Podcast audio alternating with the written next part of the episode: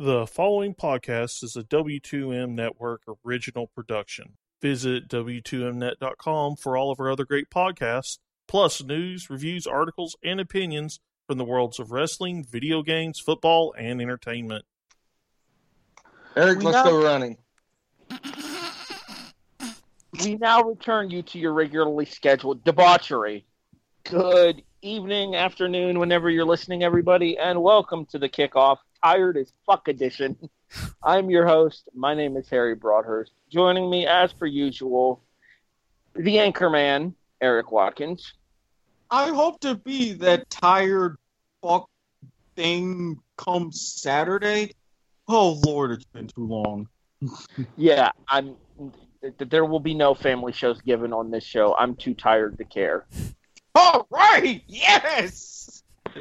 Early start cracking. The executive producer, no Bisco, Brandon Biskobing. Yeah, I'm gonna be tired as all hell for the next two weeks, so I don't care. and the unprofessional Jason Teasley. Sup, fuckers? Yeah, fuckers. All right, so, This is just gone off the rail already. So here's the thing. After having an episode as serious as we did last week, and if you haven't listened yet, we highly recommend that you go check out Let's Talk About It, available in the W2M archives on W2Mnet.com, as well as on all of your favorite podcast listening services iTunes, iHeartRadio, Stitcher, Spreaker, Podbean, Castbox. Hey, Brandon, guess what? Spotify is here. Erik, this one's yours. Call someone a dick. Oh, there's a plenty of people that I can call a dick, but we kind of just said that we were making things funny. So yeah, um, no. Just just say, come August, I'm really going to need sur- to find a way to survive here in Jacksonville. If you haven't heard the latest news, just I don't know. I think what is it, August 17th? If any female listeners happen to be right around, right Okay, now- I take that back. Family show, Erik. So, so Erik, have you have you seen the uh, destruction of your stadium yet? some of it, but thankfully, since you know nothing's going on, and the fact that we really didn't sign anybody noteworthy, I'm like everybody else who just flat out didn't notice. I'm gonna go ahead and guess that he doesn't actually get that reference. Probably No, I- not. The reference because they had the AEW episode here, but again, hardly anybody noticed. I said corrected. He did get the reference. Anywho, all right. So as I mentioned, I'm barely awake. Jason's barely awake. Erik's never really awake. He is woke though. We appreciate that about him. I do my best. Besides, I'm not even at my prime thinking hours because it's early. But then again, in my prime thinking hours, I'm thinking, what happened to Jean, the ep- the contestant from the episode of Concentration that aired back in 1974? So, do you really want me at that Well, night? I can tell you this much, Erik. Maroon Five wrote songs about her. Anyway. Hmm. Oh, not to mention all of the corny Tarzan jokes. uh, uh, uh, video reference on an audio podcast. Bizco literally face palmed when I said that. Hmm. All right, so like I said, we're tired, we're cranky. Truth be told, we're looking to blow off a little bit of steam after last week's super serious episode. So don't expect a whole lot in the way of intelligence out of us here, but do expect at least something in the way of witticisms. We hope. Exactly, and don't expect me to be entirely wearing pants when we're talking about blowing off things. The views and opinions of Erik Watkins do not necessarily reflect those of the W2M network or its affiliates. Viewer discretion is advised but probably ignored. All right, anyway. Look, I can't help if I find interesting stuff on Netflix. I don't care that the title is in Polish, but hey, if it puts Fifty Shades of Grey to shame, it's great in my book. 365 Dni. Yes, watch it. Anyways. Mhm. All right, I'm too tired for this. Erik, let's get to news and notes for the week. All right. Um, I, I entitled this one. Wait, wait, wait, wait, wait, wait. Nope, nope, nope. I have I have to cut you off because frankly it's too easy not to here, and I'm gonna apologize in advance to anyone I may offend with this. But let's go from consensual hitting of women to not consensual hitting of women. Segue! Yeah, everybody remembers Ryan Leaf, right? You mean the Yep. second worst uh, quarterback uh, in California? Yes. Well, eh, there's some news. Granted, we all know that he had a very long and painful history of battling drug addiction and getting arrested on drug charges as he was trying to turn his life around. The good news is he's no longer being arrested on drug charges. The bad news is he's now upgraded to domestic abuse. Oh, Ryan, Ryan, Ryan. Just when you were becoming tolerable and could shake your reputation. And as if ESPN didn't fire enough people as is. Well, I will say this much. And I believe that I used this exact quote in the show preview that I sent you guys. In an off season of plenty of dumbassery in the NFL, be it current or former players, Ryan Leaf is attempting to be the dumbest ass to ever dumbass. Uh, Did you just go I full mean, on Red it's- Foreman right there? Okay, first of all, you never go full, you never go full Red Foreman. Although Kitty could get it, but that's beside the point. Erik, that sounds like your area of expertise. Anyway, back to what I was saying. Look, I mean, voice aside, my experiences with older women are quite pleasant. It's just like, how would I be able to properly moan and drown her out at the same time? That way I could uh, kind of perform at my peak. But, eh, that, that's a personal thing. Okay.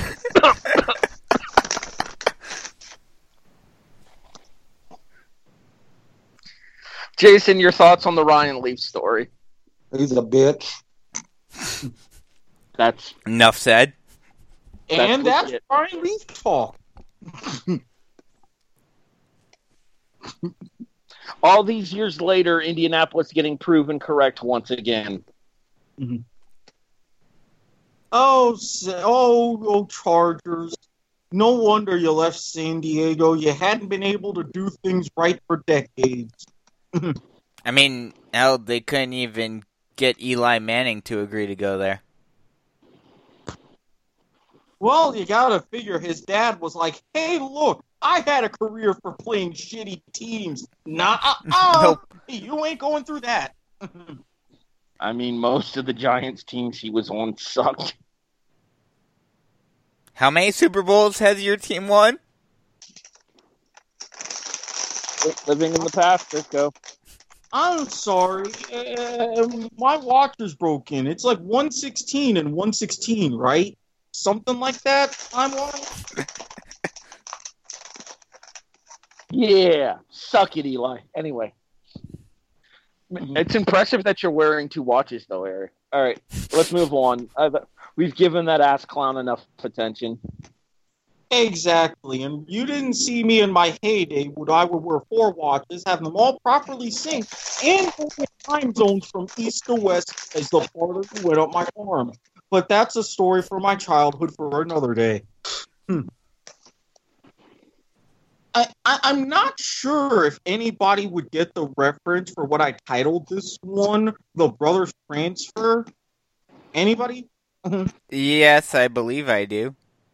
okay because i was kind of going the first thing i thought in my Wait, mind whoa, whoa, whoa, whoa, whoa, whoa! Before you would say what it is, let's test Bisco's attempted reference. It Grabbing. is. Uh, I I forget how you pronounce his first name, but it is Tua's brother is transferring.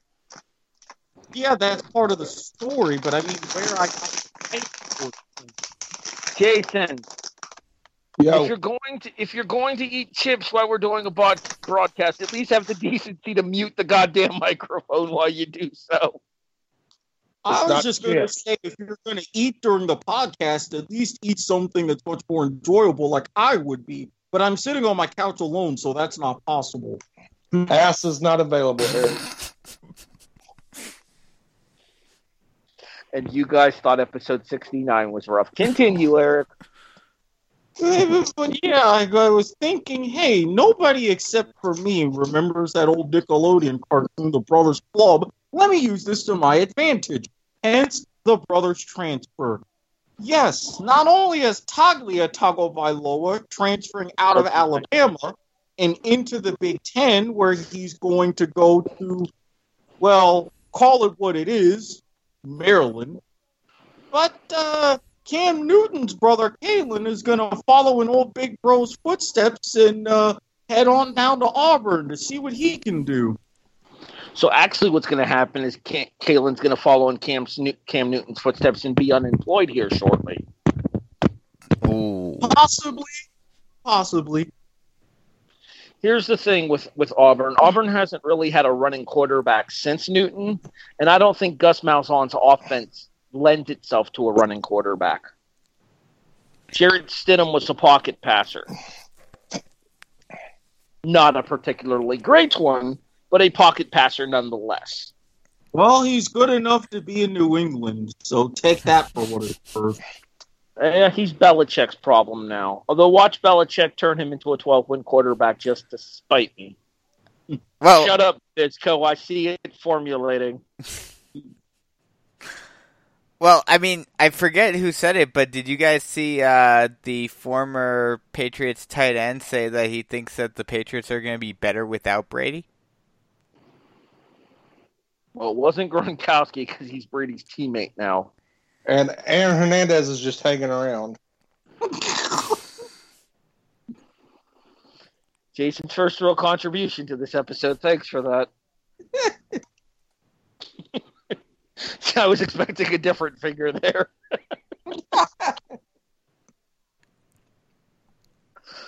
Uh, here's the thing with uh here's the thing with Taglia Tagovailoa. Jeez Louise, who names these people in that family? His father? It, it, it's Hawaii, eh? I thought that was more Fuck Samoa. was that, bitch? I don't know. Stop apologizing for being white and start apologizing for being racist. Anyway, Islanders matter. Jesus Christ, Erik. Oh, we hope anybody that enjoyed the episode after listening to last week's episode hasn't stopped listening at this point. I'm just going to point out that it was Erik that said that, so you can't hold the rest of us accountable.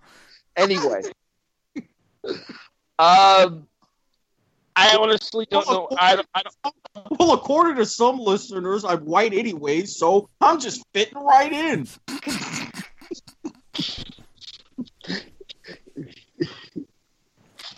don't have, I don't have a way to respond. Keep, I- keep- I, I guess it you up, we're- you have to keep it up. We're taking your sheet away.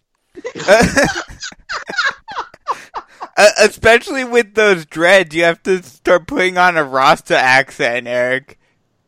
Uh, call me now for your free second reading. Wait, a, wait, wait a second. Hey, Bisco, Yes. didn't he used to be Jamaican? Jamaican me crazy. Oh hmm. God! Fuck you, Mike Adamle. Anyway, You knew I had, you knew I was gonna make that reference when you oh. set me up like that. you know what? Just for that, Mike Adamle, you can eat a dick. Anyway, isn't he dead now? I think he died. Didn't he? Man, I'm just an asshole. Anywho, Telling a dead man to eat a dick. Look, Harry, I knew you were a lot of things, but reverse necrophilia. Come on, man. That's a line even I don't cross.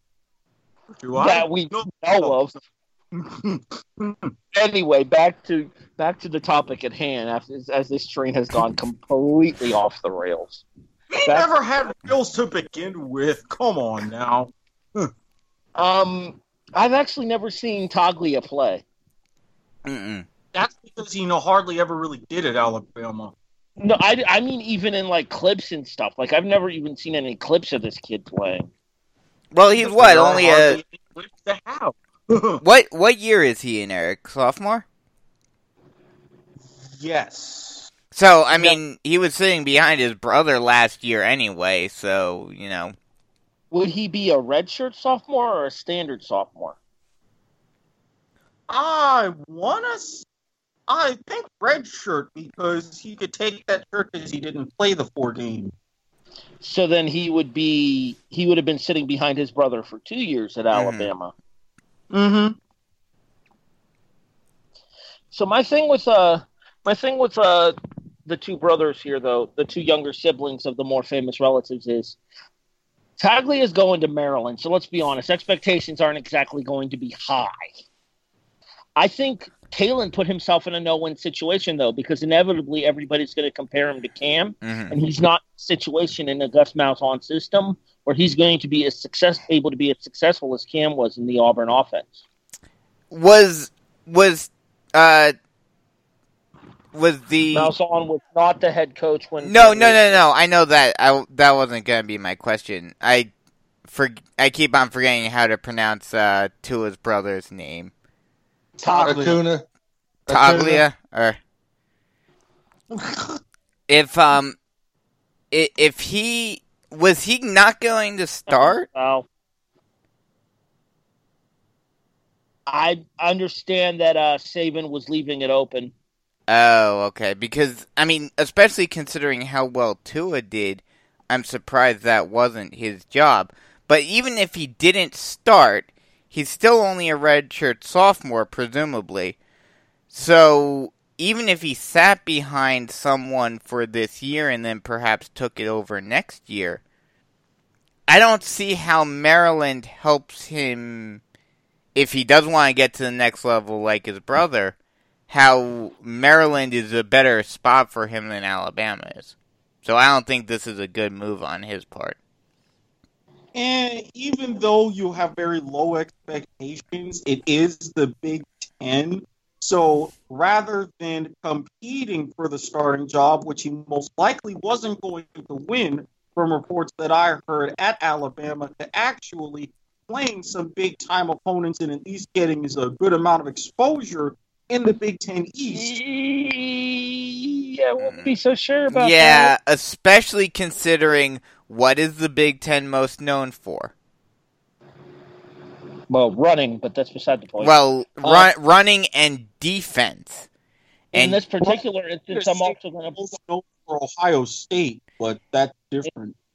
In this particular instance, I'm also going to point out that he transferred to a school that has a senior starting quarterback. so more than likely he's not well, he he wouldn't be able to play this year anyway, correct? Or is he is there a waiver? I think there's a waiver because of the uh, the red because of the fact that he maybe if he gave up his red shirt for last year, he can immediately play. It's a complicated situation when it comes to that waiver and immediate eligibility. Yeah, so I mean, I mean, I don't know if Yeah, Jason did it again. He stepped away from the from the headphones and now Yeah. we're picking up the echo. Yeah. but yeah, I don't know if he would um be I don't think it would benefit him at my at Maryland because you're going to have to play against Ohio State, you're going to have to play against Michigan every year. You're going to have to play against Michigan State every year. And those teams are well known for having tough defenses. And Did you forget somebody there, Bisco? Yes, Penn. Sorry, sorry, Penn State as well, who is also well known for playing good defense. So, Oh yeah, that team. so, so yeah, the the Big Ten East is probably the worst place to be as a quarterback who wants to get to the next level. You have to be very, very good if you want to succeed in the Big Ten East against those staunch defenses. Um, Erik, real quick, Mm-hmm. five and seven. Ouch. Rebuilding.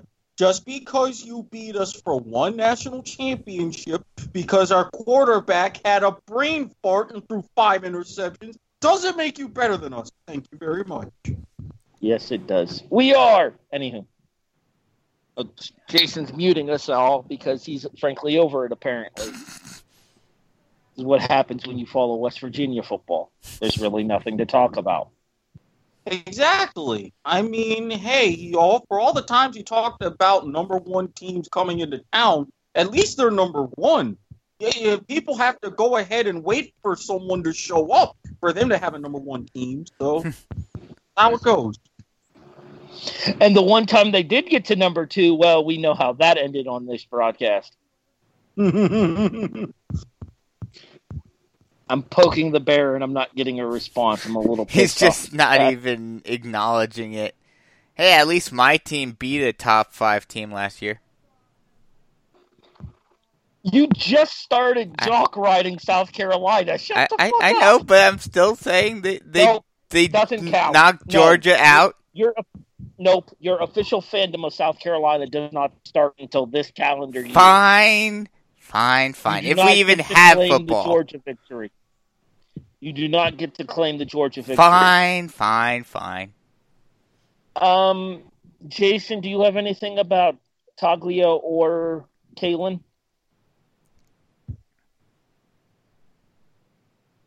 Unmute your microphone. See, this is what happens. He mutes his microphone and then he can't figure out how to unmute the damn thing. And thus we end up with no Jason. Oh, Jason. Motherfucker. I mean, Yeah, There you hey, go. Look, he's the chairman, so he had to have his moment where he was being the chair. That happened.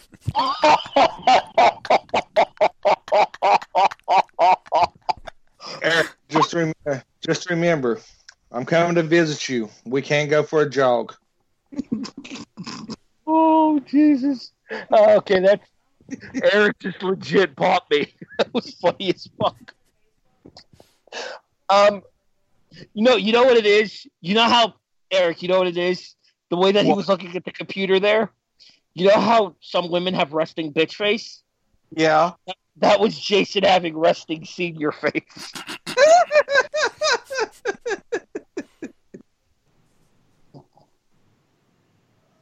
He has it right now, actually. If you guys could see the video version of this podcast, you would know exactly what we're talking about.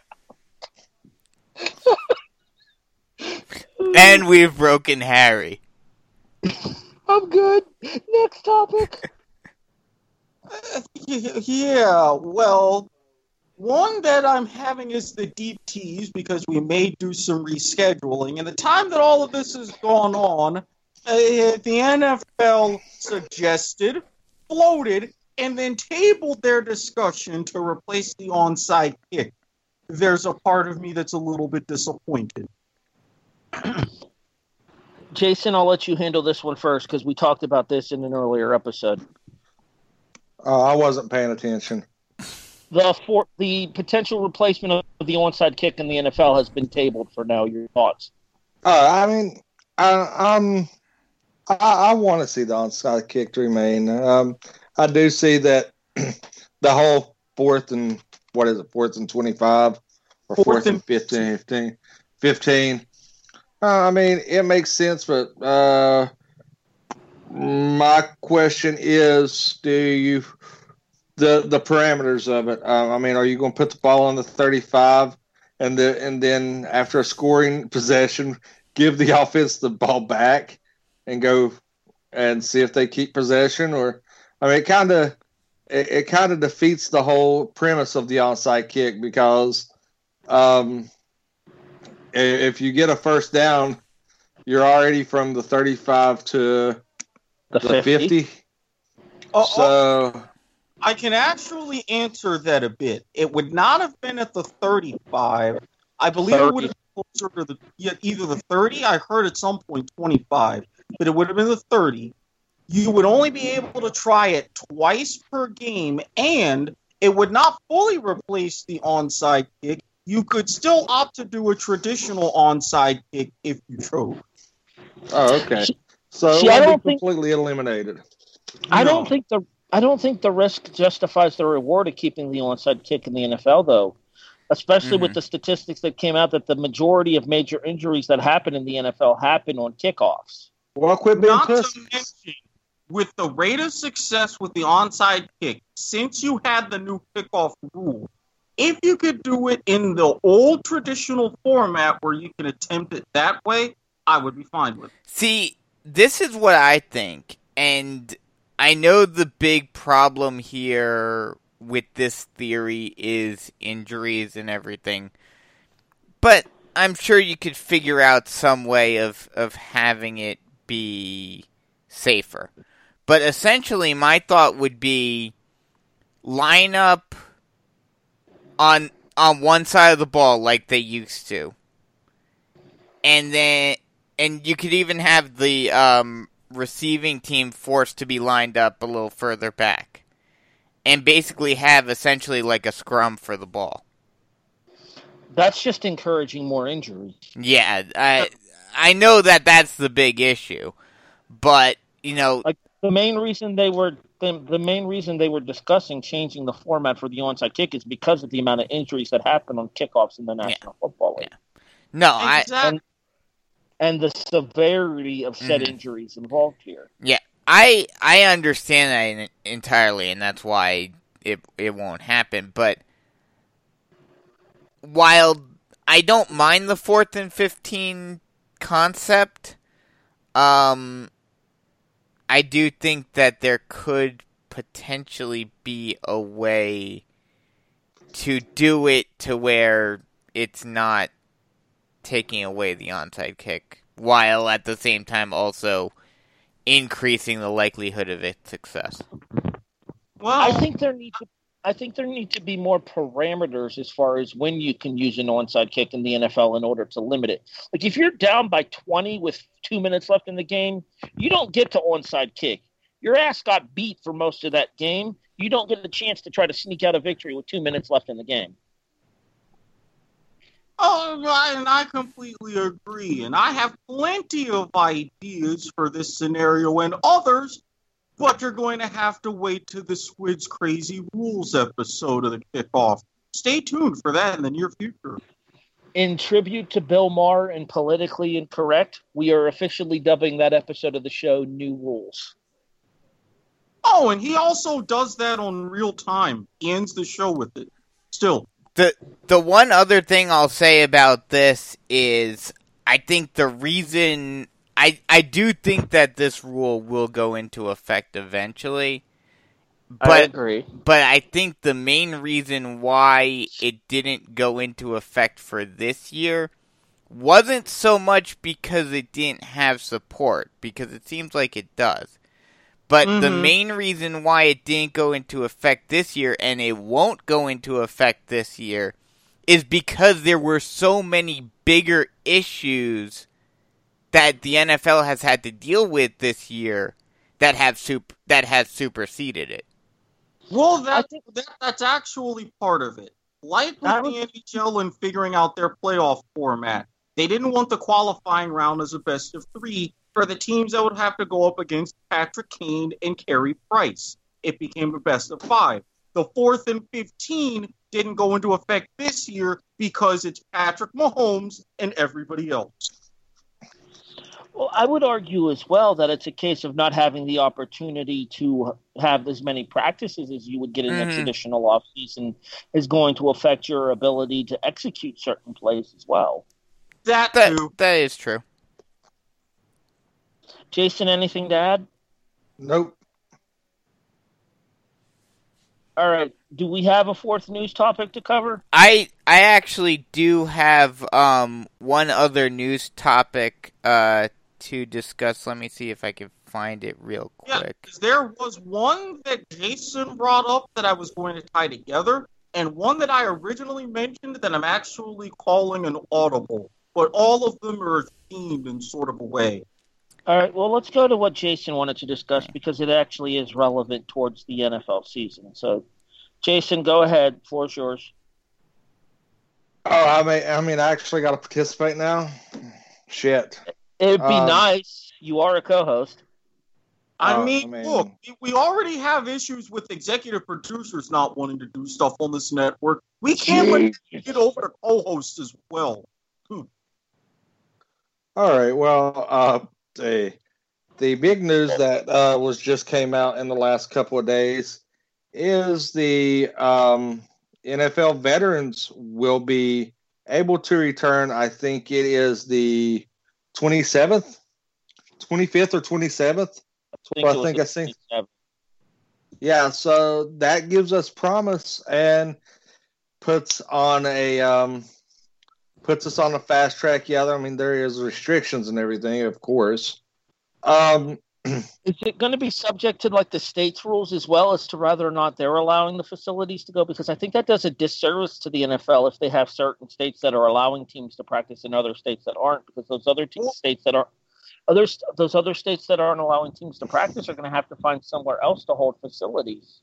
Well, the whole thing that was with the NFL that they said no facility is going to open up until all 32 facilities can open up. So they're feeling that at the very least, with lockdowns being lifted throughout the country, that that's getting close to happening. Plus, it also ties into the fact that they're looking to shorten the preseason for this year, so that's a plus. I was going to tie that into the fast track with college football, thanks to the NCAA Football Oversight Committee laying out guidelines for team practices and how they can go about leading up to the season. That's going to be effective July 13th. Or if you're scheduled to play in week zero, you can begin July 6th. And of course, the whole Reggie Bush thing. Yeah, and that actually, uh, what Jason mentioned ties me into what I was gonna say, which is, did you guys see what uh, John Harbaugh said? Uh, to I I forget if it was today or yesterday. I heard he. I, I saw that he had something to say about Yeah, the coronavirus. He said that he. Bi- let me get the actual quote, quote but he actually he said essentially that uh, the rules that they have in place right now are basically humanly impossible. He said I've said I've seen all the memos on that and to be quite honest with you it's impossible what they're asking us to do humanly impossible. We're just going to do everything we can do. We're going to space, we're going to have masks. But you know it's a communication sport. So if we want to get out there and have any idea what we're going to be able to do we have to be able to communicate with each other in person. We have to practice. So that i'm wondering how many other coaches have similar thoughts about this and how that may affect where we are in terms of having a season Let and me, the quality of the season if we do get a season this year let me pose a hypothetical option to resolve that. hmm Give give offensive and defensive teams microphones to communicate pre-snap. I agree. Not to mention, take lessons from what they did in Australia. You would have teams coming in and working in like smaller groups. Go ahead, have the different defensive and offensive units, like your wide receivers, all that, slowly start working together. And then as you integrate, have the offense and defense go really separately. Then finally bring everyone together as a team and do your final bits of solidification. I got a better I got a better solution. Why don't every team hire someone who knows ALS and just go from there? I, I think that would be a good idea in theory, but I think that there would be a sharp learning curve Yeah. for a lot of people in terms of Ameri- ASL, American Sign Language. Yeah, because that would. Someone knows Lou Gehrig's disease? That's Yeah. what I thought. We're, He, he, we're he teaching meant Lou, ASL. Yeah, we're teaching them we're teaching Lou Gehrig's disease. So no, see if you teach them if you teach them Lou Gehrig's disease, nobody's going to know what the hell's going on. People will be confused. There you go. I mean, look, Steve Gleason is already living out a very happy point at this point of his life. I don't think he would need an additional job. Okay, He's I'm doing gonna just well with family. I'm gonna move us forward before any of us say anything offensive about Steve Gleason. Anyway, um, back to the idea though. Uh, I think that the uh, in, the in helmet communication, similar to what you had in like the uh, XFL this year, would work for the NFL this year, just in order to avoid those necessities for the head for the face to face huddles and everything. Because when you have that many people in that small of a confined space there, especially if shit gets out, then it's going to spread and spread rapidly. Mhm. Whereas if you have the quarterback that has the ability to tell the receivers and the running back and the offensive line their blocking schemes and everything, then you cut out the middleman of having to have the huddles in the first place. You can still do so, but you can do so on the line and just make sure that you keep the offensive and defensive lines of communication separate. Because it's going to be hard enough to social distance in locker rooms and everything like they want. So I think that would be a great idea. Mhm. Yeah. I'll ask again, like I did at the end of the episode two weeks ago. Eric, does the NFL actually start on time? Oh, I'm still going to lean towards a no. Jason, Yes. Brandon, I'm going to say a preliminary yes because they're going to try as hard as they can. But I think the big factor will be both where we're at come July, August, and also how the the te- essentially the test runs of the NBA and NHL turn out. I don't think the NFL starts on time. If we're lucky, the NFL ste- the NFL season starts around October. Oh, geez, another split vote. I wonder if we can add a poll on that. That would be an somebody interesting one, honestly. Somebody has his phone in his hand. It's not fantasy related, but I do think it would make for an interesting poll. Hint, hint, hint. Nudge, nudge. Wink, nudge. Vote. Oh, you're talking to me. Yes. Oh, okay. I'm playing Eric. Pokemon. Nice to see you're invested in the show tonight, Jason. Hey, Jason's got to catch them all. I do what I can. I do what I can to keep this show afloat. He When is, it got- literally pay- he is literally paying for our existence, so I can't bitch too much. When when when we talk about news stories that I haven't even fucking read up on, I kind of contribute very little. Now, when we get to the meat and potatoes of the episode, I'm there. I'm all there. For the record, the meat of this particular episode is either lamb chop, burger, boneless chicken, or whatever the fuck Bisco had for dinner. I thought it was going to be boneless wings, It, You know, it, That it, was it was boneless it chicken. buffalo wings. sounds good. Segue. We, Oh, we have yes. no we have no sponsors, and fuck that guy anyway. I was segueing for you. Yes. Harry. How was that? a Yeah. Buffalo oh, Buffalo wings? Oh, I'm The jabroni. I'm fucking tired. Leave me alone. Good Do lord, have- you you act like I don't contribute to the show. I give you a good segue. Why you gotta go and job Jason out like that? That was the first well done thing he's done all night. Yeah, Um, really. Do we, do we have anything else over at the news desk, Mister Anchorman? Reggie Bush, thanks to the Yep. NCAA, saying that they're no longer going to monitor any asso- disassociations after 10 years. The prodigal son returned. Reggie Bush, welcome back on the campus of USC.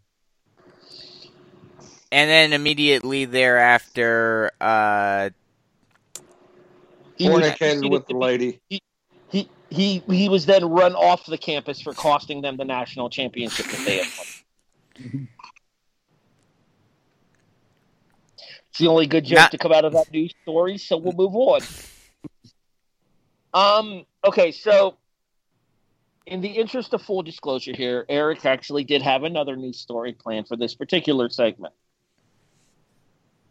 However, I made an executive decision to postpone that news story.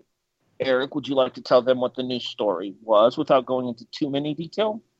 A certain chance in response to certain videos that certain league commissioners made where they did not mention certain names And certain players in said league want said commissioner to mention said name and make push for said name and said person to be employed.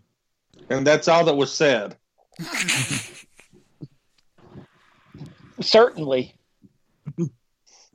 Here's the thing. We are going to discuss the Black Lives Matter NFL story once again coming back up.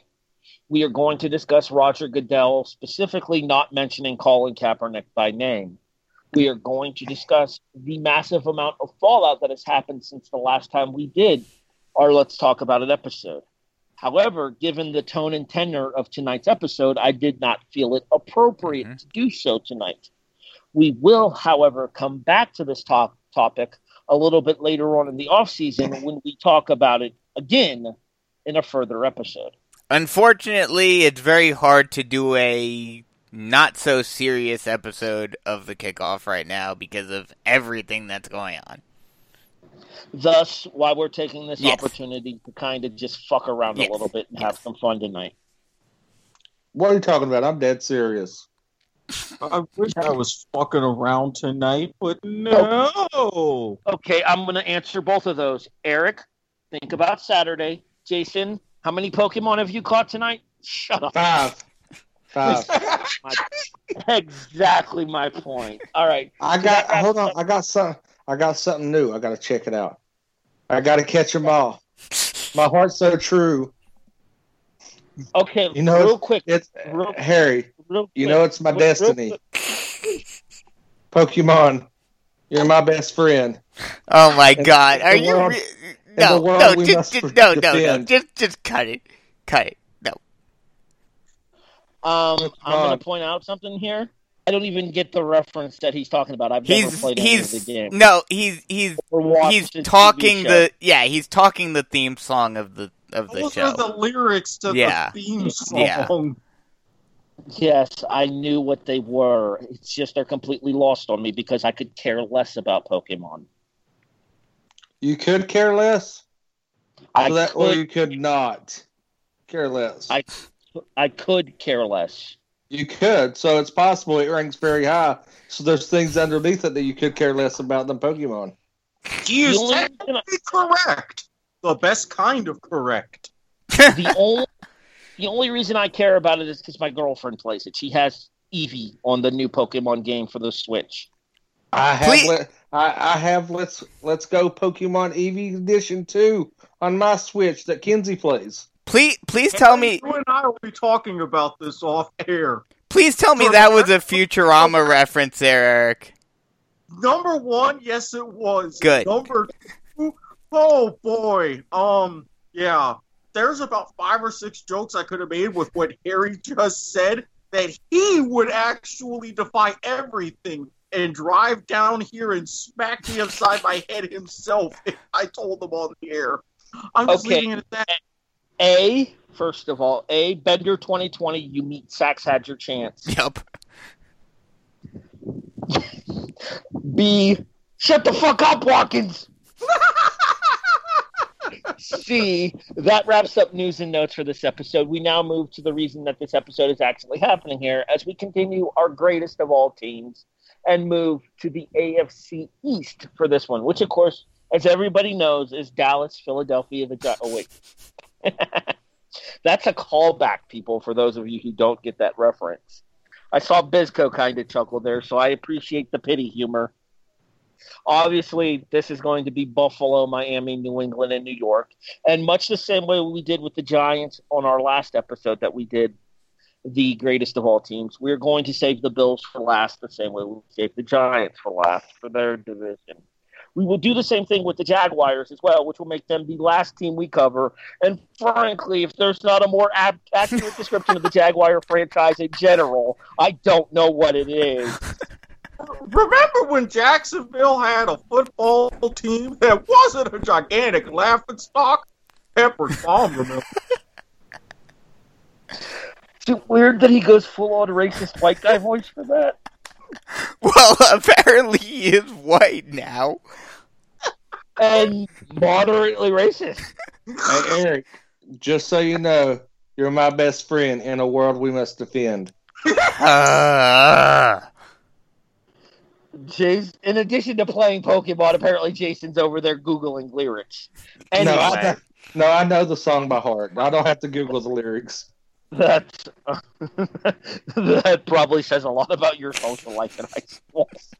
I have a 12 year old daughter that likes Pokemon as well. I introduced her to the poke, the old Pokemon cartoon that had. Well done. so you know she does watch it. She is into Pokemon. Erica making an executive decision, Okay. even though he's kind of the owner of this of this uh, network. I'm making an executive decision. We are changing the name of tonight's episode. To gotta catch 'em all. Yes. the Gotta Catch 'Em All greatest greatest of all teams edition. Oh my god. Okay, now that we're officially done fucking around, let's actually get serious. Oh no, we're not. You know we're not. But let's get a little bit more serious Yes. here. Let's continue. Can I get serious for a moment? I can't All right, get Lance. serious. I'm not drunk.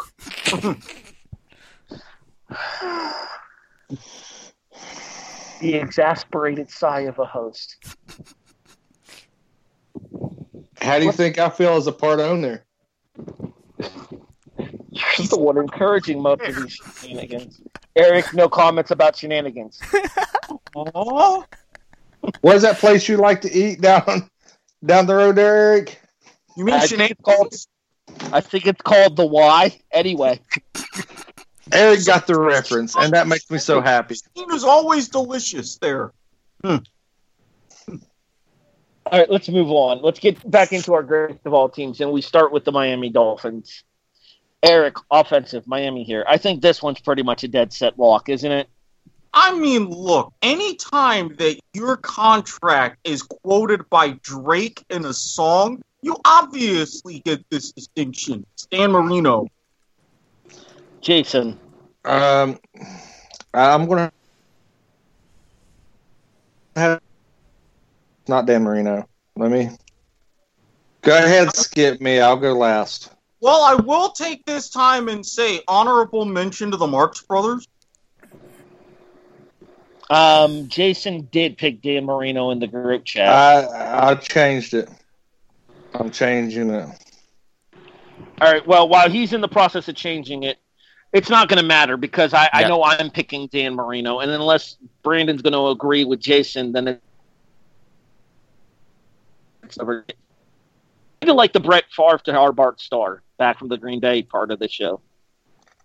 Um, yeah, for me, as many NFL records as Marino held or has held before they were recently usurped by people like Peyton Manning and Drew Brees it has to be Dan Marino for what he did for the franchise, bringing that, bringing it out of the doldrums back from the days of my honorable mention, who I'm worried that Jason's about to pick, so I won't say. Quarterback or running back, Jason? Neither. I'm going Ray Finkel. All right, well, we'll let you explain that pick in a few seconds. But um, so my honorable mentions are going to be Y'all didn't get the joke. Y'all's y'all's assholes. Ray Finkel was the kicker from Ace Ventura. I've never seen that movie. First of all, if you're gonna mention kickers and dolphins as the greatest of all time, you gotta go Garo Yepremian. Damn it! No, it's Ray Finkel. Nobody surpasses Ray Finkel. All right. Laces well, out. Laces out. Yeah. Uh, well, hey, No, this Marinos. Lance Finkel was Marinos was my enough pick. to attempt a touchdown pass in the Super Bowl. He does not get that status. All right. Marinos Anyway. my pick. honorable mentions for me to, and I actually had this conversation with a friend of mine who is a Dolphins fan, and I completely forgot about this one. So, honorable mention to Bob Griese, the quarterback for the 1972 undefeated team. Uh, asterisk. Asterisk. Yes, he only played part of the season due to injury, but he was the quarterback in the championship game where they won where they won the Super Bowl Yes, but even leading up and that led. Game and into that playoff run, Earl Morrall stepped in, and it was not just part of the season. Earl Morrall led the lead or led the AFC in passing yards in that 72 season. Throwing it out. I Yeah, will, don't also, fuck with Squid Bit. I will also add the fact that Griese is also responsible for the other Super Bowl win in Dolphins franchise history as well. Yes, when they went back to back. So honorable mentions to both Bob Griese and then arguably the man who carried that that off that offensive team in seventy two and seventy three anyway, and that would be Larry Csonka. You mean the other That- Larry Csonka? Yes, I mean the other Larry Csonka. Rest in peace, Larry. This one's for you. See, I was I was setting that up for Harry to have a really heartfelt moment when I did uh, mention uh, Larry Csonka as my um, honorable mention. But yeah, uh, Larry Csonka was my honorable mention. I just did the Ray Finkel stuff because I figured somebody would have got the reference, but maybe I maybe that shows me being the old man and you know making an Ace Ventura reference when you guys are. It, it probably came out when most of you was born. Even Uh, Jim Carrey doesn't make Ace Ventura references, and I was old, old enough to see him, even though I probably shouldn't have, when he was on In Living Color. So there's that. Fire Um, Marshal Bill. Eric, I Yes. refer you back to our conversation earlier in the show, resting senior face. Keep it up, Harry. All right, what about the defensive side of the ball gonna- here? Wait, you I'm gonna you haven't even gotten my pick. You already said you were picking Marino. Okay, fair enough. Yes, I am, but Why dwell on the obvious? fair All enough. right. Well, let's move over to the defensive side of the ball, Eric. And to As me, much- this is, this is a two horse race, and they were teammates. Yeah, and, and, and, and as much as I wanted to have my honorable mention be my official pick, I have to give Zach Thomas the honorable mention because while he was the anchor of that linebacking core, if you think Dolphins and you think defense recently, guess why you had Nick Buoniconti and the No Names back on that 70s teams? He's got to be number 99, Jason Taylor. Jason, your fellow Jason. Yes, I'm also picking Jason Taylor. I think that um, he was he is probably one of the most uh, notable defensive players that ever played for Miami, uh, and you know he's probably also um, a, from everything that I remember. I mean, I could I could have clouded judgment because I was I did like him when he was when he was playing back in his days. Uh, he was also one of the um, more respective players to play the game for Miami as well. Very much so. Brandon. Yeah, it's it's Jason Taylor. The- All right, so we don't need to talk to you, Harry. Well, actually, I have another honorable mention that was not mentioned that was brought up by the same Dolphin friend that I was. Remember how I picked Joe Schobert for Cleveland based on potential? mhm. Yes. I think you can make the same argument for somebody in Miami right now based on potential, and I am referring to Cameron Wake. Mm, yeah. If he stays. Yes. Well, obviously, it's franchise dependent on what he's capable of there, but in regards to our overall pick for Mr. Taylor, 15 years in the NFL, 13 of them with the Dolphins, 139 and a half sacks. Hold on, I'm getting the exact numbers here. Eight interceptions and 46 forced fumbles. Pretty impressive numbers. Uh, not too shabby. All right, so that wraps up Miami.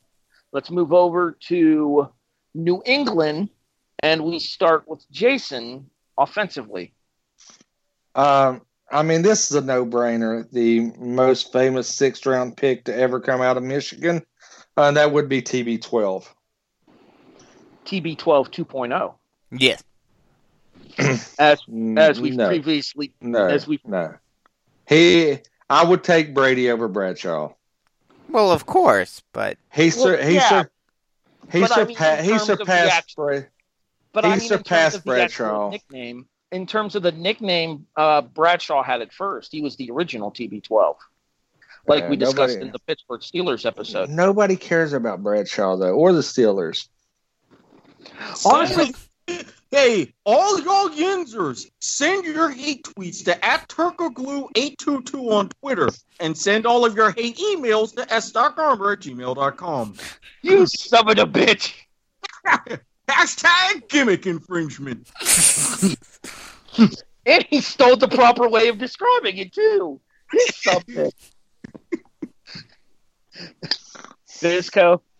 Isn't it obvious? It's the uh, man that had the most uh, the the most successful uh, career in, in Patriots history. He he killed he killed it in in New England. It's Aaron Hernandez. No, I'm kidding. I was going to make that joke myself, you son of a bitch. Great minds think alike, I guess. But no, Actually, uh, I'm going to state for the record that uh, it killed him. But anyway, continue. yes. Well, But- hey, hey, you keep on hanging around like he is, and anything will happen. All I'm going to say is, I, you're welcome for the material I, pr- I produced from four years ago. All right. But but no, it, it's obviously Tom Brady. I mean, he is the Patriots. He is the man. Um, you know. I mean, I'm I'm picking Brady as well. I'm assuming Eric is picking Brady too. With honorable mention We'll talk 19 about those in a second.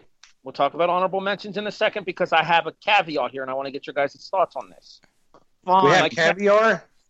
I have a about my honorable mention, and yes, I'm not recognizing him by name because that old boot wearing fucker can still kiss my ass. Welcome to Tampa.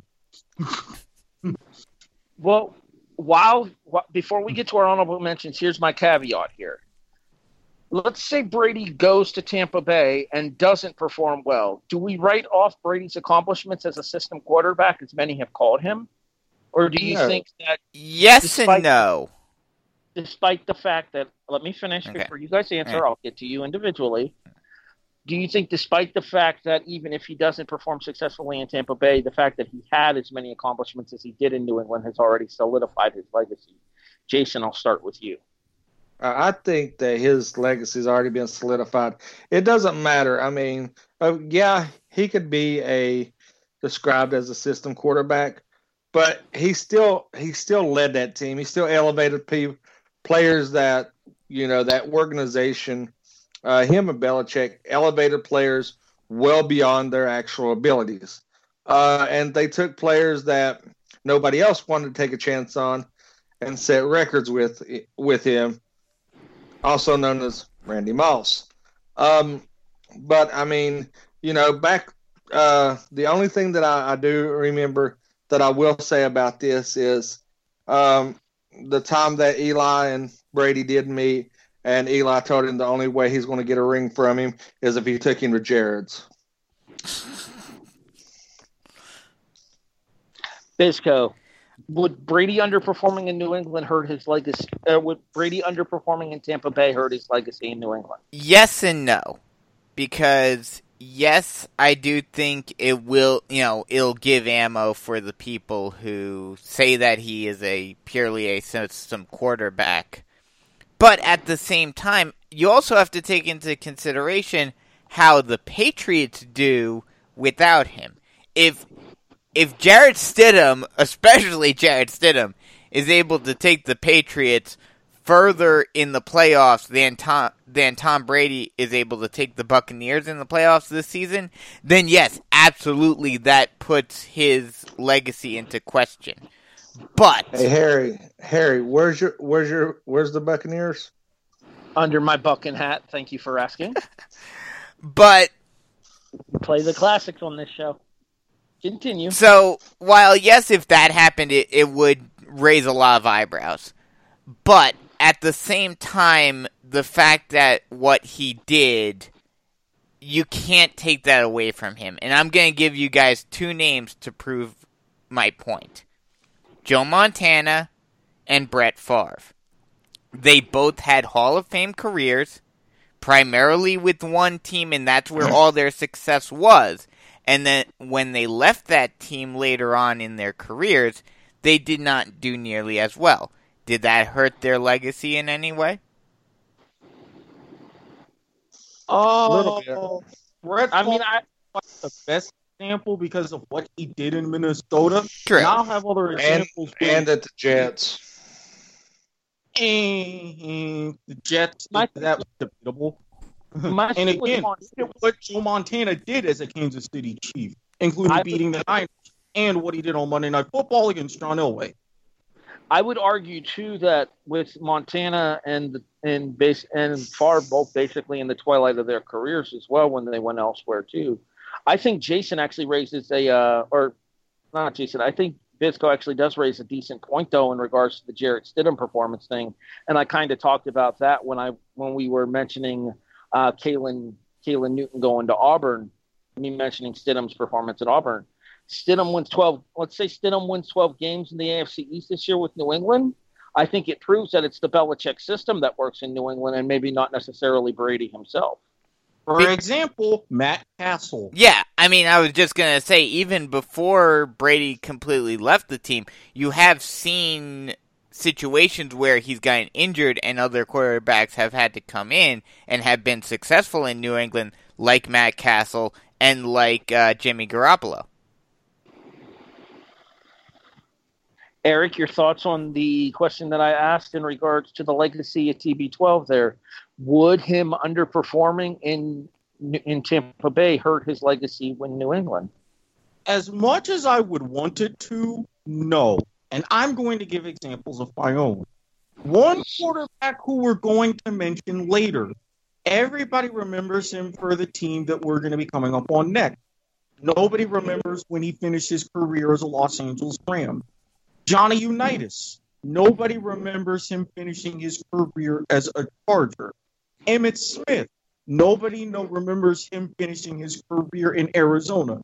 Jerry Rice. Nobody remembers him finishing his career in Seattle and then Denver. If Um, he in Tampa Bay, he will. Everybody will still remember him finishing his career that way. But everybody, generations down the road, will still recognize him as a Patriot. And you know what? You know what he'll remember? He'll remember the Titans. I think the only, I left think, side, I think Well, the only Titans quarterback. I, I think the only quarterback that has actually had success after lose after leaving his primary team is Peyton Manning. and Joe Montana, he guided Wrong. the Chiefs to the playoffs. Well, yes, he got them to the playoffs, correct. But I'm gonna I'm gonna I'm gonna give you an even better example than Pey- than Peyton Manning. okay, Drew Brees. Breeze was never really the top. Like that was the whole reason why he left San Diego in the first place. No, he And left Knicks because of the sho- the shoulder surgery. And, He and left Nick Saban because they drafted Philip Rivers. hmm Yeah, and Nick Saban is still pissed off.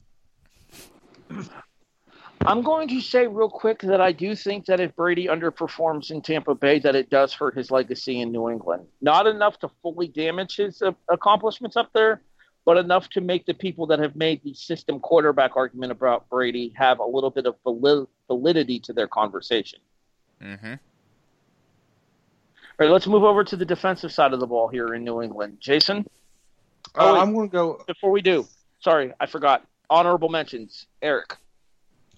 The 1971 number one draft pick still holds the record for most wins in a rookie season as a number one draft pick, a Native American no less, Jim Plunkett. He of the uh, he formerly of the Raiders as well. Correct. He played for the Patriots first, replacing the ill-fated Joe Kapp. Jason, any honorable mentions for New England? Uh, yeah, I mean, um, this is going to go out to. I've got to put a kicker on there with Gostkowski, uh, as well as uh, Gronk uh, for revolutionizing the tight end position. Being that, uh, like I said, I mean, yeah, there was a couple of tight ends before him, like we we mentioned previously, like uh, when we talked about the Giants, like Bavaro and Shockey, but Gronk took it that step further. Um, in bringing that tight end position to where you do see the uh, Kelce, the uh, Zach Ertz of the league, uh, the George Kittle, uh, that don't have to primarily be um, blockers and just safety valves. They can actually be uh, in the top or number two receiver on the team, amassing uh, massive amounts of yards plus uh, huge red zone targets.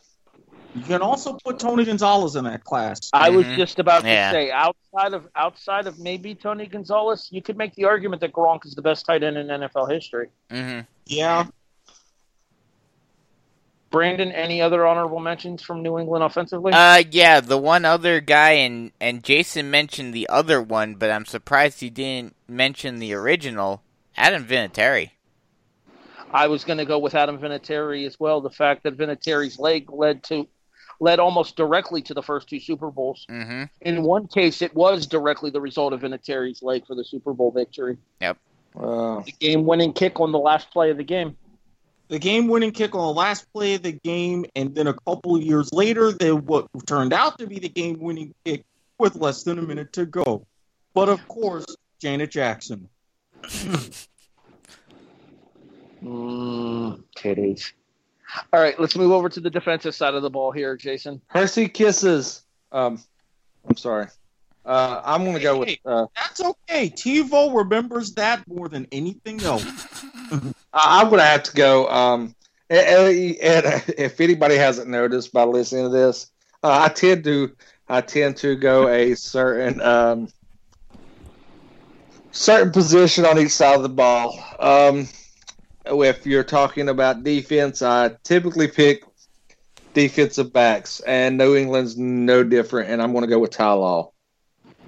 I'm going to make everybody else's pick here irrelevant unless Erik and Brandon agree. I'm also picking Ty Law. Yep. With an honor with an honorable mention to Erik's pick. At least you're giving him an honorable mention, Vince Wilfork. And I also gave an honorable mention to Lawyer Milloy. Uh, I have another honorable mention as well in Tedy Bruschi. Mm. I was going to say uh, I had Brewski as my uh, as honorable mention. All right, so by a three to one vote, Ty Law takes defensive. Tom Brady's unanimous offensively for New England. Is this going to be the first division that we haven't had a single uh, debate one? Well, so far, we'll see what happens. Let's move over to the JETS. I'm not doing the full spiel Suck, here suck, because suck. I'm not a Jets, mark. Jets, Jets. No, no, no. It, you should you should hate them just as much as I do.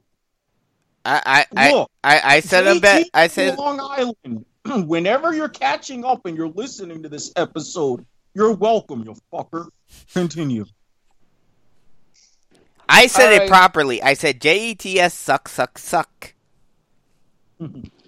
All right, Bisco, you start here Um, yeah, for offensively. for obviously. offensively, eh, you can't really, uh, you can't really go any other name. Uh, do you want me to save my honorable mention or say it right now? Save your honorable Okay. mentions until the Okay. end. Let everybody make their official Okay. picks first, so But- that way you don't take anybody's pick Yeah, accidentally, just in case. But yeah, it's hands down Joe Namath, the guaranteed, the you know, eh, the first AFL team to win a Super Bowl. All of that, it's Joe Namath. I have an honorable mention of my own that I'm going to save for later because nobody else said it, and I think he was arguably one of the faces of the franchise for the time that he was there. However, the Jets franchise would not be what the Jets franchise is if Joe Namath had it run his mouth back in 1967. 69. Yeah, sixty nine. Giggity. Leave it to Erik to know that number off the top of his head. These things write themselves sometimes, folks. That's all I'm saying. I'm just along for the ride. Erik, Namath, I mean, the man who I mentioned finished his career as a Ram. Not just the guarantee, but actually threw the game winning pass in the first ever overtime regular season win in NFL history in 74 against those pesky Giants in the Yale Bowl. Joe Namath. 26 to 20. Jason, I saw you shaking your head here and waving us off because apparently this is going to be another Brett Favre Bart Starr situation. No, I you're mean, Where Yeah, you're outnumbered and wrong. no, I mean, uh, where I the person that I have, um, could very well be um listed in that in that conversation, and I'm pretty sure it might be one of your honorable mention. And I'm going to actually go uh, with Curtis Martin. I believe that was Bisco's honorable Yes, honorable it was. Yeah, I mean, I, I mean, you can do whatever, you know. You, yeah, I give, I'll give Broadway Joe his credi- credit, but I mean, Martin was like, like I said, a lot of a lot of things. You got to also look at the era that the player played in. So you know, you're Martin kind was kind of in that hybrid of where athletes were becoming bigger, stronger, faster, and he was still an on on field presence. Um, Namath, you know, outside if if you took away the the quote unquote guarantee that's been misquoted by everybody and their grandmother about how it actually went down. Um, if you take that away from him, you know what? if you ask the typical football fan without saying uh, the guarantee, what what do you know about Joe Namath? You, they're going to be stumped. They're, the the guarantee gets so overhyped, and I think that leads to a lot of his legacy more than what what his on the field play did, uh, opposed to Curtis Martin, where Curtis Martin actually did things on the field, and he's known for his work rate rather than uh, a, a, I will say that the numbers for Martin are impressive. hmm 3,518 carries for 14,101 yards, which I do believe still has him in the top 10 all time. Yes. And I, I do get Jason's point about Namath. Namath did have a great career outside of the guaranteed though. Um, but you know there are certain players who will forever be known for one moment, and you know Namath I don't think is in this category, but there are players that are known for one moment in their career, whether positive or negative, and are defined by that moment. All right. let, let, let's uh, hold on. Let, let me put Bisco on the spot. Without looking it up, name something else Joe Namath done away in his career. I mean, I don't know the exact numbers or anything like point, that. point, point proven. Uh, Oh, wrong. without the because guarantee. Erik, point proven because actually point wrong Erik. because Erik. Erik Erik's a fucking- earlier. Erik's a goddamn sports encyclopedia. That's fair. All right, can I throw another uh, honorable mention at you guys here, real quick? Go for No. it. Actually, a teammate of Curtis Martin's, Wayne, and frankly, you should have just given him the damn ball. Wayne Chrebet? Keyshawn Johnson, Oh, Keith. genius. Oh, okay. Uh, mm, I was gonna say Mm. I was gonna say Chad Pennington. Because, I mean, and, and if you think about it, number one, and this is going to Bisco's point, he, he wasn't just like known for that, lest we forget the famous or infamous, depending on who you talk to, shots of him wearing the full length fur coat on the sideline. He was known for that too. That added to his Broadway Joe reputation. Here's but I'm also going to go Real quick, Erik. Well, Here's the you problem with that- that. before you, before you go on, guys, I want to say this to Jason. Okay, you don't think like he's known for anything else, and with those numbers, and aside from the thing I said, fine. Go throughout, especially those couple of really pivot years where the American Football League was in focus. Name the top three quarterbacks. Name them. Dude, I didn't follow the American Football League. I'm not a sports encyclopedia. Daryle Lamonica, Len Dawson, Joe Namath. Simple as that. Okay, but I'm actually going to say that your your point about the fur coat on the sideline actually goes to Jason's point because that's an off the field thing rather than an on the field accomplishment. Where during the game, It's still not. It's an off the field accomplishment though. He's wearing it on the sideline. It's not Well, a I mean- performance. and I I'm can not- actually, He's more known for his he's more known for his antics than his play. Okay, well, so was Derek Sanderson, but damn it, the man still won a Stanley Cup. Well, we don't talk hockey here. I mean, Yes, so is do. you so- just don't. so is To, but you know he was still well known for his accolades on the field. That proves my point. The thing with Namath is, and yes, Martin's a workhorse. Don't get me wrong. Martin's Martin was one of those dependable guys that you knew whenever you handed him the ball that at the very least he was going to do his best to get as far ahead as he could. The thing with Namath is, is Namath went from moments of Namath had mom, moments of of um like I said, it's late, folks. Yeah. I apologize. I'm me stumbling all over myself here. Namath had moments of regularity. However, they were surrounded by flashes of brilliance on the field as well. Not to mention his expectations, even coming out of college with his injury history, were very low. When the Jets drafted him, they knew, and the doctor said coming out of Alabama, you're going to get three years out of him. Three years. Wound up playing over a decade. Just saying.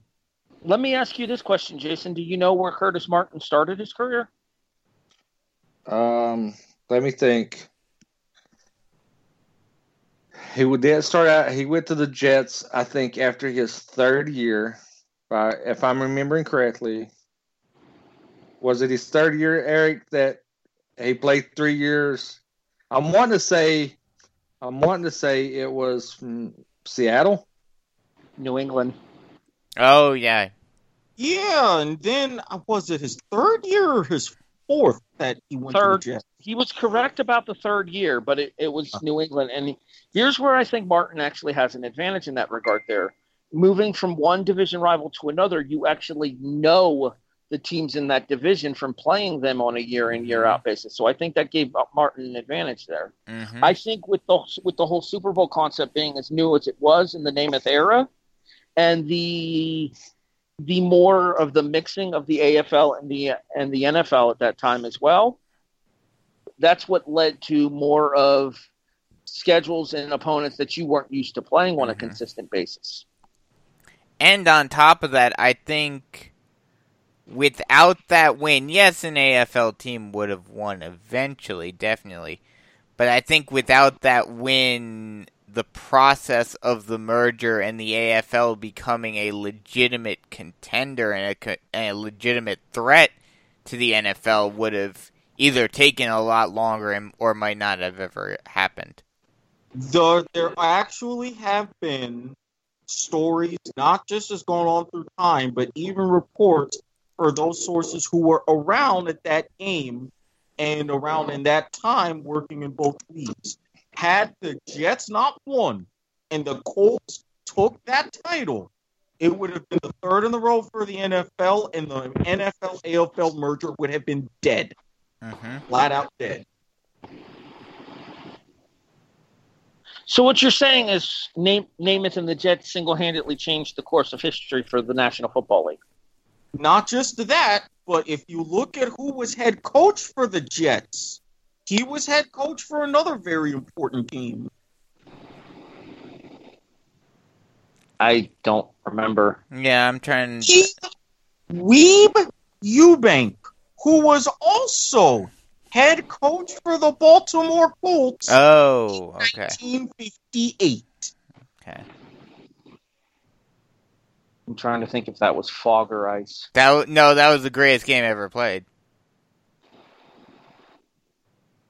Correct? The the, the 23-17 game? Ameche and the Colts are world champions. Although he said I said that backwards, but correct. Believe it or not, uh, you had both Lombardi and Landry as assistant coaches for the Giants in that game. hmm All right, let's move over to the defensive side of the football for the Jets here, and we'll start once again with Bisco once he's done coughing. Um, I mean, there's a whole island named after him, so is there any doubt on this one? It's got to be Darrelle Revis. Welcome Yeah, to it's a Revis deserted Island. What? I know for it's a he said it's a deserted island. Oh now. yes. No, I mean he's still playing, or at least he was the last I saw. Is he? I don't think so. Pretty sure he's still in the league. I'll have to look that up here. I either I'm going to look it up or Erik's going to look it up because he's already tapping a button on his on his tablet. So I'm also going with Darrelle Revis. I think that Revis single-handedly changed the culture of the Jets franchise then because he gave the Jets a threat that you were literally afraid to play against for the longest time. Revis. He did not ha- he did not Yeah. have the same he did not have the same success in, with other teams that he did in New York. But I don't think there's any argument that for several years while Revis was in New York, he was the most feared cornerback in the National Football League. Revis Not retired quite. after 2017. Okay, so maybe he hasn't been active. I guess I guess Revis Island is deserted at this point. Um, Erik. Told you. All right, Squid. Answer the damn question. Who you got? The man who was the figurehead of the old New York Sack Exchange, Mark Gastineau. Jason. Why a member of the New York Sha- Sack Exchange? Um, I'm going to go with. Uh, I'm going to butcher this name.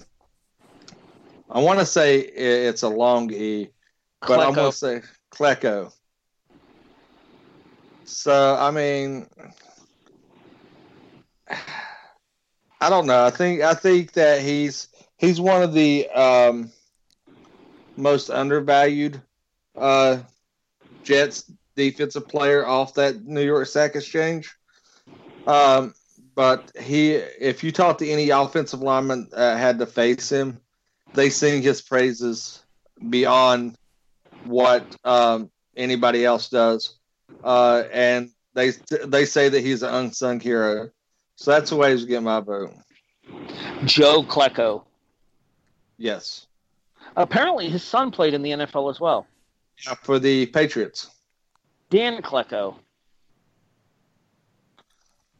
Uh, and there is a there's a um, there's an honorable mention uh, simply for that. I know none of you guys are going to say simply for what happened to him and the recovery that he went through, and that's Dennis Byrd. Um, the the injury that he sustained and everything, and where he was practically paralyzed, and the recovery he went through. Uh, that's why I'm just going to give him an honorable mention because uh, a lot of people that may listen to this may not know um, the leaps and bounds that the Dennis Byrd injury did bring to sports medicine. So what you're saying is, is he was the earlier version of a Ryan Shazier from Pittsburgh Yes. to put it into a more modern Mhm. context for our listeners. Yep.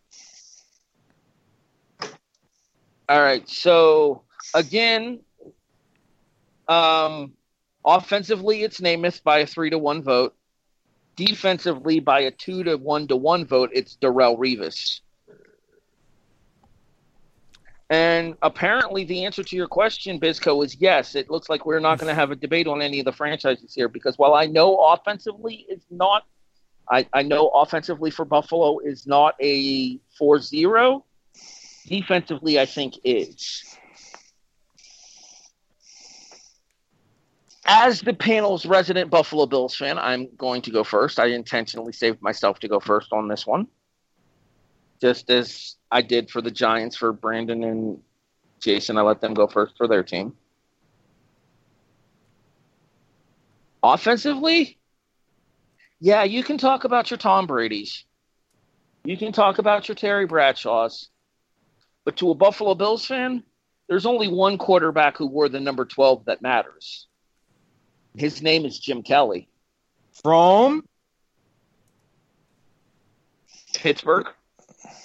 No. No, that's not it. I'm not sure what you're setting me up here for. Oh, come on. Where did he play collegiately? And if, believe it or not, his first game as a starter in college. Oh, duh. Yeah, that is right. He was he was a hurricane.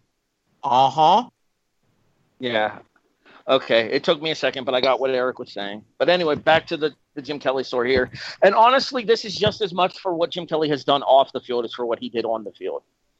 Kelly is the only quarterback ever to lead a franchise to four straight Super Bowls. The result of those Super Bowls is irrelevant. For four straight years, Jim Kelly Jim Kelly led the best team in his conference for four straight years. But just as importantly, off the field, Jim Kelly has proven to be just as much of a fighter as he was on the field. Multiple battles, multiple battles with cancer, multiple victories over cancer. His wife fighting cancer as well.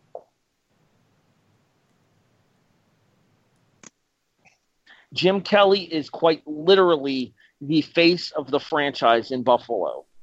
If you meet a Buffalo Bills fan, more often than not, you ask them who their favorite Bill is, the answer is QB12, Jim Kelly.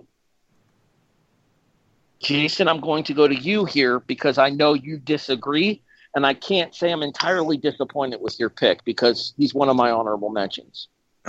Yeah, I mean, uh, you mentioned Kelly. Um, m- my pick comes from the Kelly years.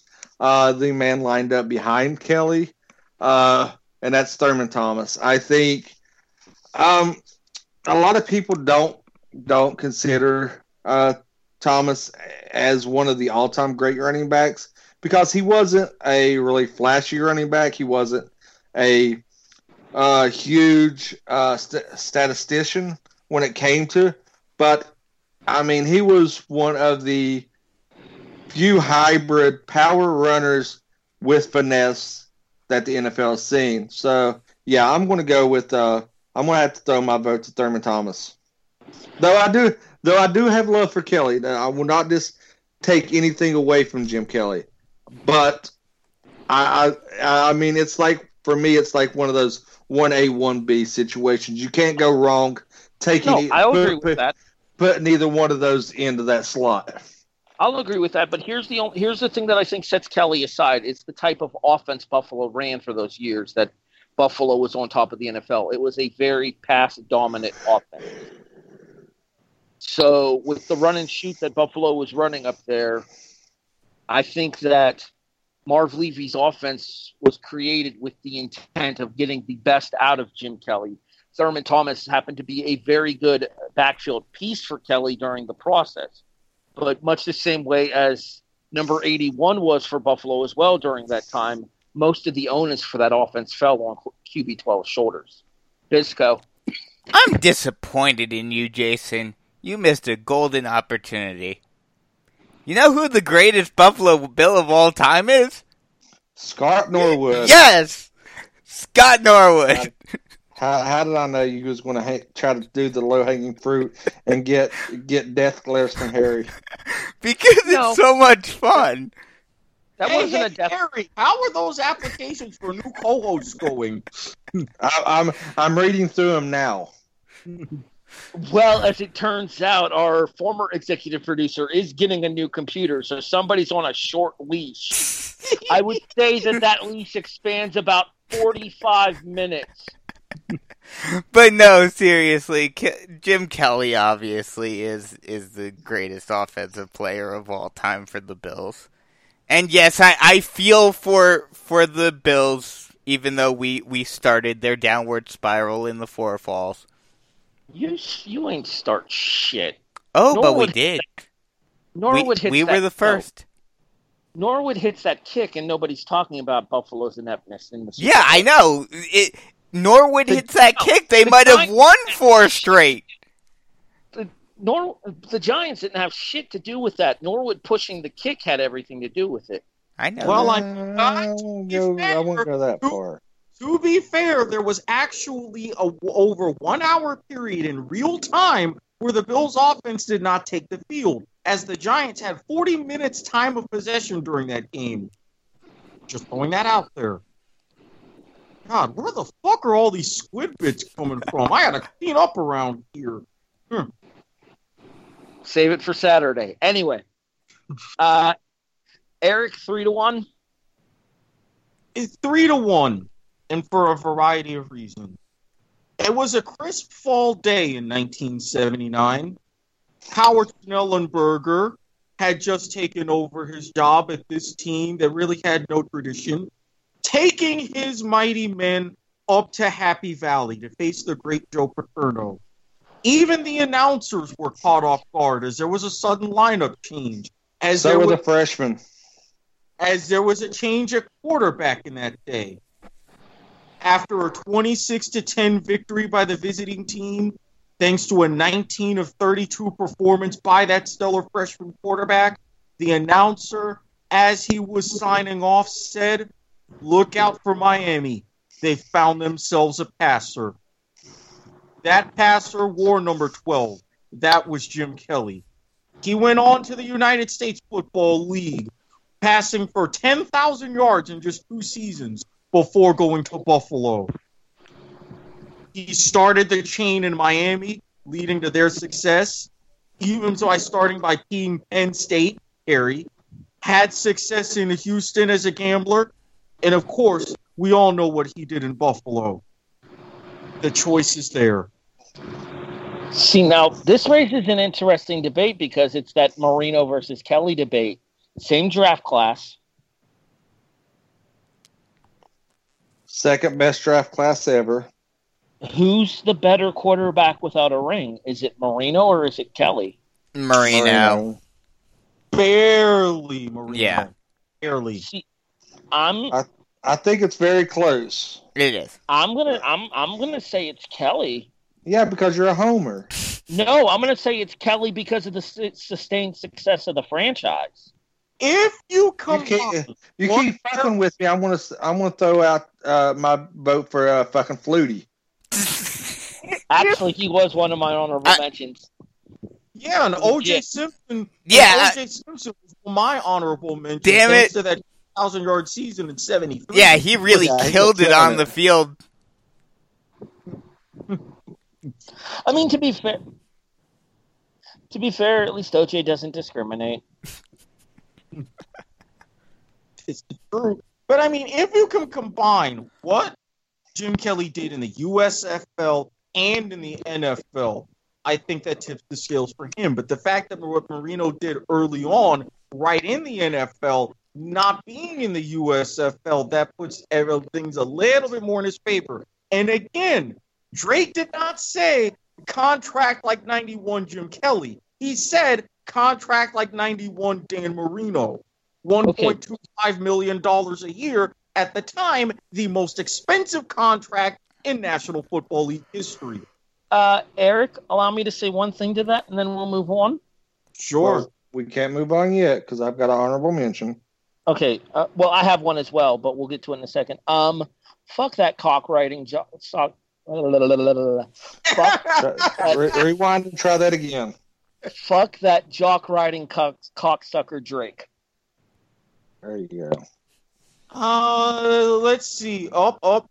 Yep, it's coming. The Jamaican judge is only given an 8.0. Couldn't stick the landing. What a shame on that performance. To to quote a certain favorite movie movie of mine, just a bit outside. Hmm. Uh, uh, Jason, uh, we were talking about this off air before we started here. Uh, is your honorable mention the same as mine? Uh, yes. The third So member. I, I, as as as the as the Buffalo Bill resident Buffalo Bill fan, I'll let you t- discuss him. But yes, it is the same person, and uh, my honorable mention. the third member of what was the golden triangle of offense for Buffalo. You had number 12, Jim Kelly. You had number 34, Thurman Thomas. You had number 81, Andre Reed.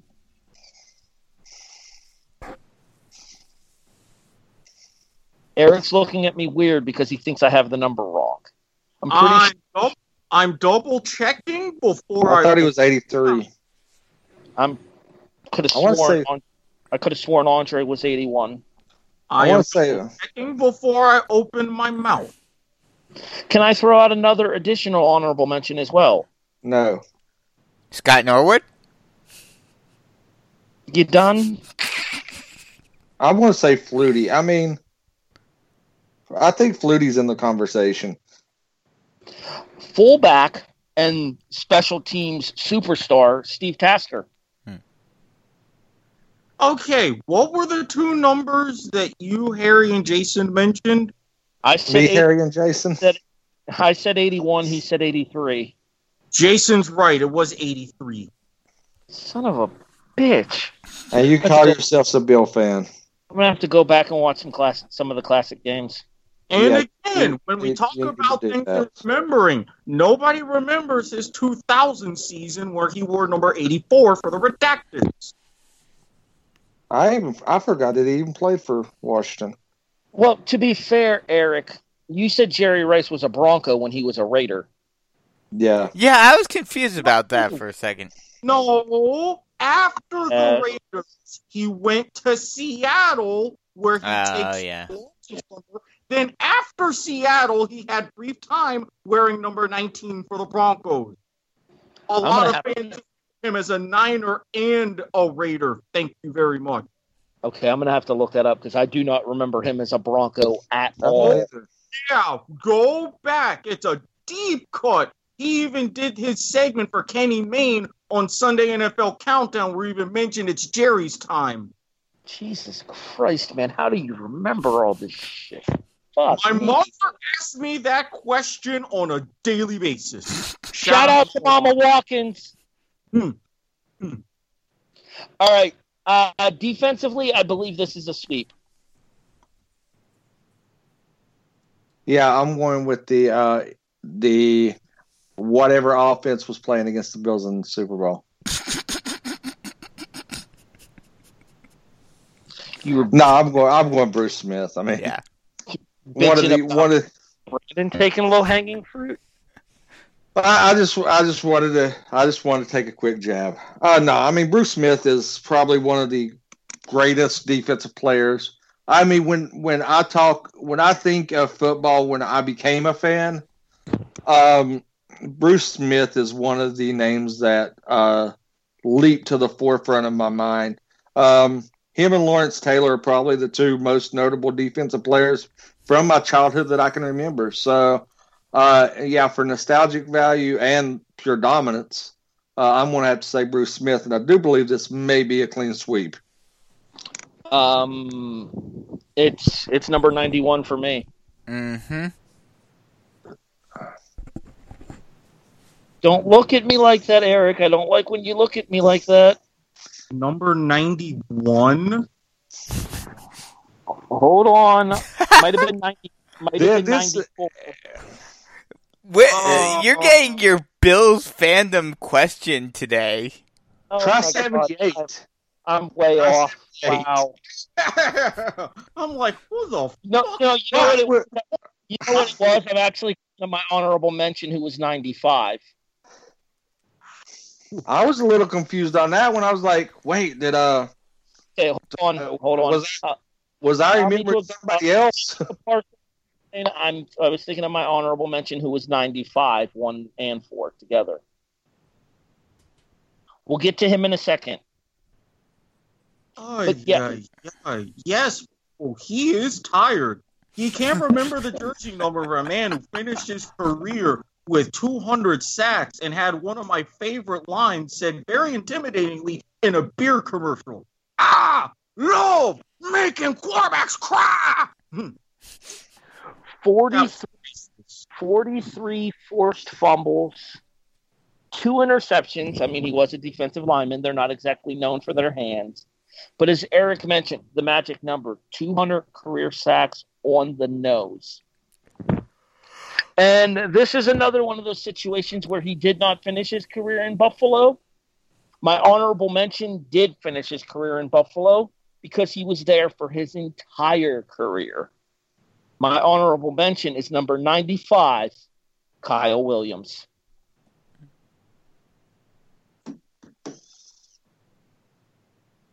Crickets. with that one. yeah, it's it's unanimous. It's Bruce Smith. Uh, I, I, I am officially taking this opportunity to apologize to the mafia. I will again point out that I'm super fucking tired. I have been up since right before 6 a.m. this morning. We are currently recording at 1 a.m. in the morning. Therefore, it's been almost a full 24 hours. Bills, Uh, I don't want to hear excuses. Bills Mafia, don't worry. If you can lure him to a home game, throw him through a flaming table, and all will be forgiven.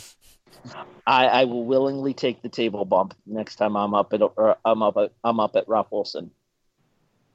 One Orchard Park Drive, Buffalo, New York. Technically Orchard Park, New York, but it's still Buffalo to us. Damn it. yeah, you don't have a poll to post for this episode, Jason. well, technically you do. Yeah, I'll get right on that. What was the one that we discussed posting a poll for? If the NFL season will start on time. Yeah. Yeah.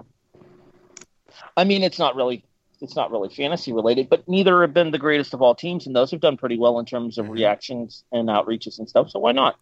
Well, I mean, technically it is fantasy related because there's been fantasy seasons thrown into utter chaos. And Mhm. someone who I'm in hockey and basketball leagues with won't let me forget it. Yep. Here's here's a question for you guys: How pissed off are, are like FanDuel and DraftKings over everything that's gone down? Oh, incredibly. Like, how Eh. much money have they lost because of these Dra- seasons being canceled? A ton. DraftKings, not as much. Well, DraftKings actually, I take that back. They've been hurt more. FanDuel, because they've had a sports book, they've been right in there with a lot of the offshoot bets, like hashtag bet on Bovada and many, many others out there. So they've been able to manage. Well, on the plus side for our gambling listeners, you still have the Bundesliga, and starting next week, the march towards the title for Liverpool picks up once again in earnest. Oh, you have the Bundesliga, you've got the uh, La Primera División Costa Riqueña, you'll have MLS, NBA, EPL, you'll have uh, Bless you. I was about to say get Zoom height, Jason, so I'm right there with you. well, you could bet golf starting today. The PGA Tour started back up with the Fort Wayne class with the Fort Worth Classic. Oh, I know. Not to mention you've been able to go ahead and bet NASCAR as well. I took advantage of FanDuel's promo. We have a NASCAR event, a golf event, and one other. I was in all three of them, so I got a $20 credit, making up for the entry fees. Thank you, FanDuel. I wouldn't mind being paid.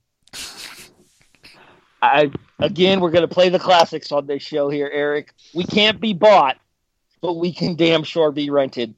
Exactly, and I can take that rent money for renting other things, so it would come full circle. Giggity.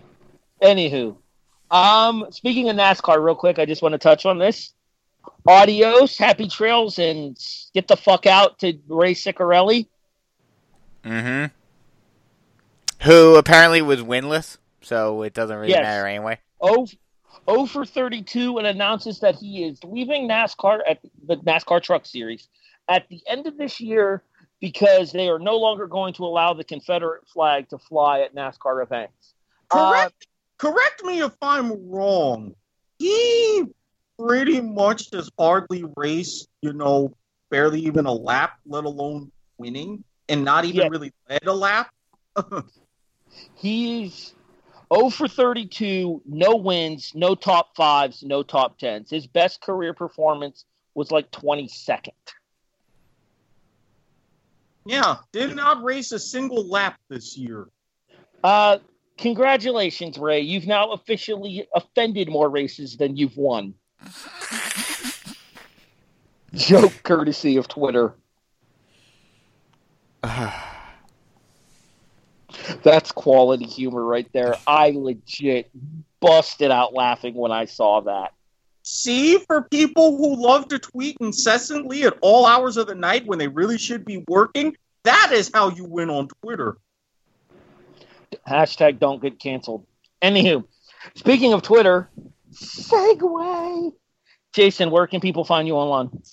Uh, you can look me up on uh, Twitter at uh, W2M Chairman. Uh, that's where you'll find most show related stuff. Uh, personally, uh, you can go fuck yourself if you look up my personal account at Turkglue822. But hey, uh, I'm a nice guy on the W2M Chairman uh, site. Um, so if you want to follow me, shoot a message. Uh, talk fantasy football, talk NFL, just talk shit. I mean, I don't really care. I mean, I'm down for whatever. If you if we do have one of the five listeners that listens to this broadcast want to hit me up, go right ahead, man. Just shoot shoot me a message. We'll talk whatever you want to talk about. Um, and we'll even talk about Erik being white if you want to.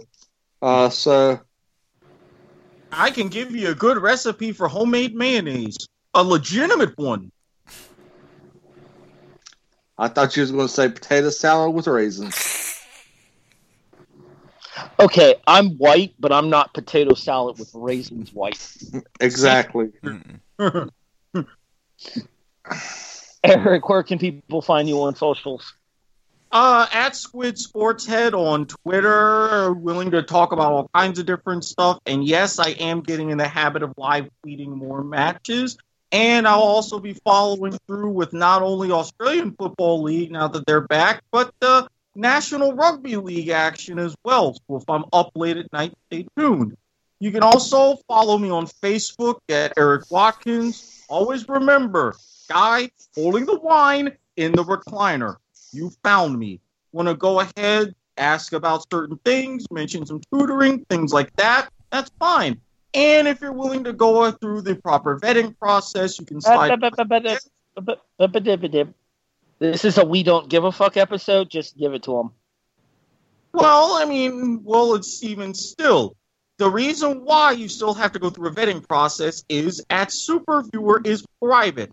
I still have to approve you. But Hey, mute the music. It wasn't music. Okay, catch them all in a few seconds once we're done It's not. Pokemon. Well, whatever it was, It's continue. Erik. fucking gymnastics. of course it is. women's gymnastics, all right. Uh, especially, well, never mind. Yeah, uh, Instagram, same at Superviewer. You can also get access to my Telegram so you can really see the darkness of my shenanigans and as well on Snapchat. And as always, And his and the darkness of his, his skin. You- Of course, you could also be in a Skype conversation with him and see the darkness of his shenanigans as well. hey, hey, those are still top sellers on ManyVids. Thank you very much. And as usual, all of these social media plugs are brought to you by the fine people at Rick's TNT LLC, affiliated with Dun and Bradstreet. Which, real quick, before we go any further, on behalf of myself, Jason, and Erik, congratulations, Thomas Puglisi, on graduating high school this week. Present. We will again. Bisco, where can people find you online? They can find me on Twitter at Bisco NMB Chiefs and on Facebook. Just look up my name. Talk sports. Talk. Well, we got. I, I've got some baseball coming up. If you guys are into baseball, I will have some baseball to call in a few days. At least somebody's planning on playing baseball this year. Yep. Rob. Before Did they I s- give my before I did they give my own scrap that? personal plug, before I give my own personal plugs, I would like to point out: do not try talking about doing a show with Brandon Biskobing because it will not happen. Right, Jason? That is correct. He's gonna mute my microphone now. I know he is. Anywho, uh, you can find me on Twitter at HEB the Eagle, uh, Facebook.com slash HEB the Eagle. It's the same for my Instagram. Honestly, if it's a website online, odds are I'm probably HEB the Eagle on it. I may or may not have a Pornhub account. I don't remember. Fuck it. don't look at me like that, Erik. Look, hey, ain't no shame. I mean, granted, I've been a premium member for quite some time, and uh, if I could find some footage from some of my fine folks in Pittsburgh, I could upload some videos on there. But also stay tuned in the near future for that. My, my account on there is strictly visual. It has nothing to do with me actually in action. That's not happening. Anyway. So yeah, ATB the Eagle on all of the major social media platforms. In addition, you can find me on Facebook, Harry Broadhurst. Uh, feel free to reach out, start a conversation. I'm willing to talk sports, talk wrestling, talk pretty much anything you guys want to talk about, except Erik's sex life because Jesus Christ, man. Look, don't be mad. I mean, grandmothers love me for multiple reasons. What can I say? Fucking hell. Don't be mad, get glad. Erik, do you know what I mean when I say JFC? yes. Okay, leave it at that. I think that wraps us up for this episode here. This has been the greatest of all teams, AFC East, Gotta Catch 'em All edition. For the unprofessional Jason Teasley, Present. the anchor man, Erik Watkins, Hey, don't knock 50 year olds until you try them. and Brandon No Bisco Biskobing. We've got baseball. I've got baseball to call. You can find that on his Twitter at Bisco NMBG. Yep. I'm Harry Broadhurst, thanking you for listening to this episode of The Kickoff. It is a presentation of the W2M Network online at W2Mnet.com. In addition, you can find us on all of your favorite podcast listening services. And I'm taking this one for the finish, Erik, because I see the wheels turning. Okay, fine. Go finish your softball. I'm gonna. iTunes, iHeartRadio, Stitcher, Spreaker, Podbean, Castbox. Hey, Brandon, guess what? Spotify is here. And Ray Ciccarelli is a dick. Yep. God bless the everyone. Mountaineers. I'll just say, God bless the Mountaineers. Mm, Thanks for listening, everybody. We'll talk to you guys next week here on The Kickoff, a presentation of the W2M Network.